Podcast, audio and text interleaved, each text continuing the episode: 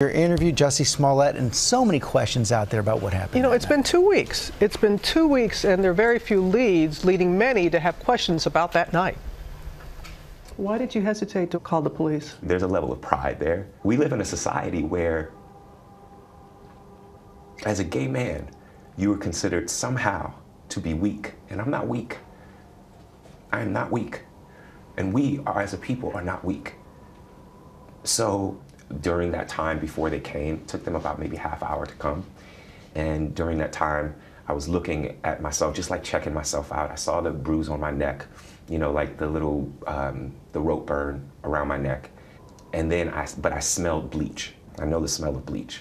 And I saw on my sweatshirt, it had marks on it, like spots on it, when you have a bad bleach job. So then I was like, there's bleach on me too. So when the police came, um, I kept the clothes on. I kept the rope. So you had the rope on the entire time. I mean, it wasn't like wrapped around, but yeah, it was around because I wanted them to see. I wanted them to see what this was. I told them what happened, everything. I also asked them to turn their body cams off because they were trying to stay in the hallway. And I was like, please just come in. Like, I don't want a big scene with my neighbors and with like the second round of police officers. Um, I went down to where it happened and I walked them through exactly what happened. And I looked up and I saw that there was a camera directly on the light post that is in the intersection. So I'm like, there it is. A potential break in the case that would eventually fall apart days later. And then the detective told me that the camera inside of the casing was facing north. So they didn't have it. And that was disappointing.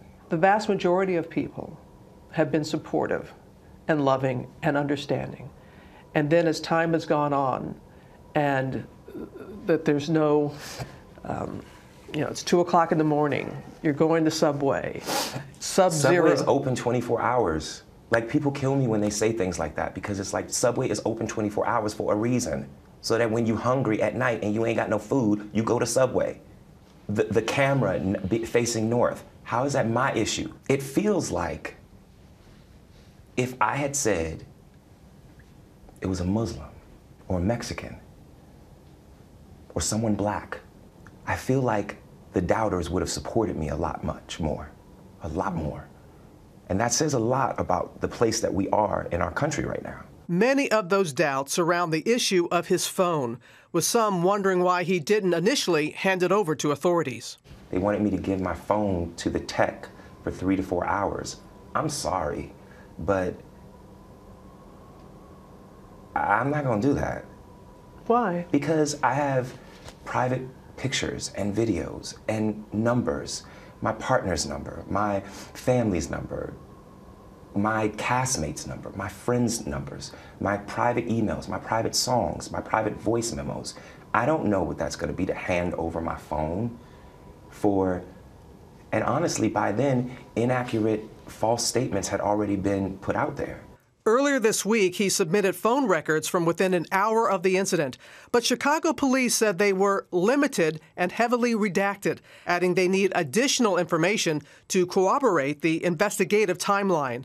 His attorneys tell us they are willing to cooperate. Smollett also says he has been troubled by inaccurate claims. What other ones had you heard that were inaccurate? That I had said that they were wearing MAGA hats. I never said that. I didn't need to add anything like that. They called me a. They called me. A, there's no mm. which way you cut it. I don't need some MAGA hat as the cherry on top of some racist sundae. I've heard that it was a date gone bad, which I so resent that narrative. I'm not gonna go out and get a tuna sandwich at a salad to meet somebody. That's ridiculous. And it's offensive. Yes, there's Grindr. Yes, there's Jack'd. Yes, there's all of these things, which I have not been on in years. I can admit that I was on that back in the day. I was single. You know what I'm saying? But I have not been on that in years. What were your, your injuries? What were they? Um, they did x-rays. I didn't have, it was reported that I had like fractured ribs or cracked ribs or something like that. That wasn't true. I was just in a lot of pain. You know, my clavicle was messed up, my rib was um, was bruised, but I wasn't. Nothing was cracked. Like I walked into the hospital. I walked out of the hospital. Why do you think you were targeted? I can just assume. I mean, I come really, really hard against 45. I come really, really hard against his administration. And I don't hold my tongue. I want to ask you about Jussie Smollett. I think that's horrible. Uh, it doesn't get worse, as far as I'm concerned. Were you aware that he made that statement? I saw it. I don't know what to say to that. You know? Um, you know, I appreciate him not brushing over it. And there is no doubt in your mind what motivated this attack.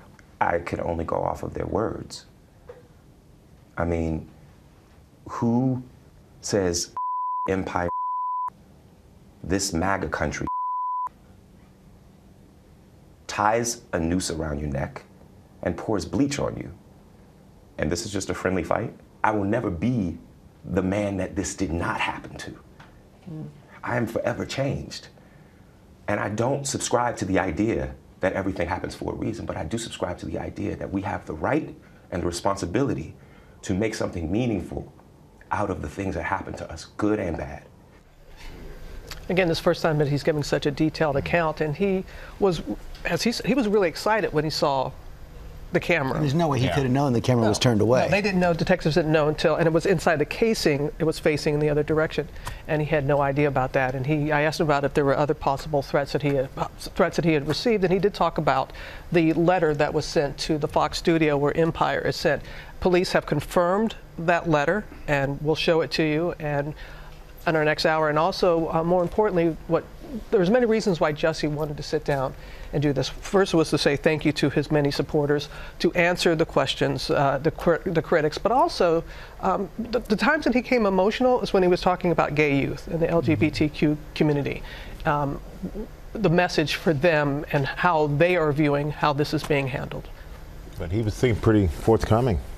He did not. that- Nothing was out of bounds. There was nothing that I could not could not ask, and and he he truly wanted to. For and he'll explain in the next hour the four main reasons why he wanted. A lot of anger there, too. Oh yes, and as he said, he's he's not just angry at what happened then. He's angry at what happened now, and he he realizes, you know, he's on social media. He realizes that people, you know, some people are going to look at his interview right now and they're going to think one thing or another. He has no um, control over that, but he is um, is, is adamant. And as I said earlier, the police have said he's been consistent, that he has been credible, that he has been cooperative, and the investigation is ongoing. they're still- they're still working. investigating. It's just two weeks in.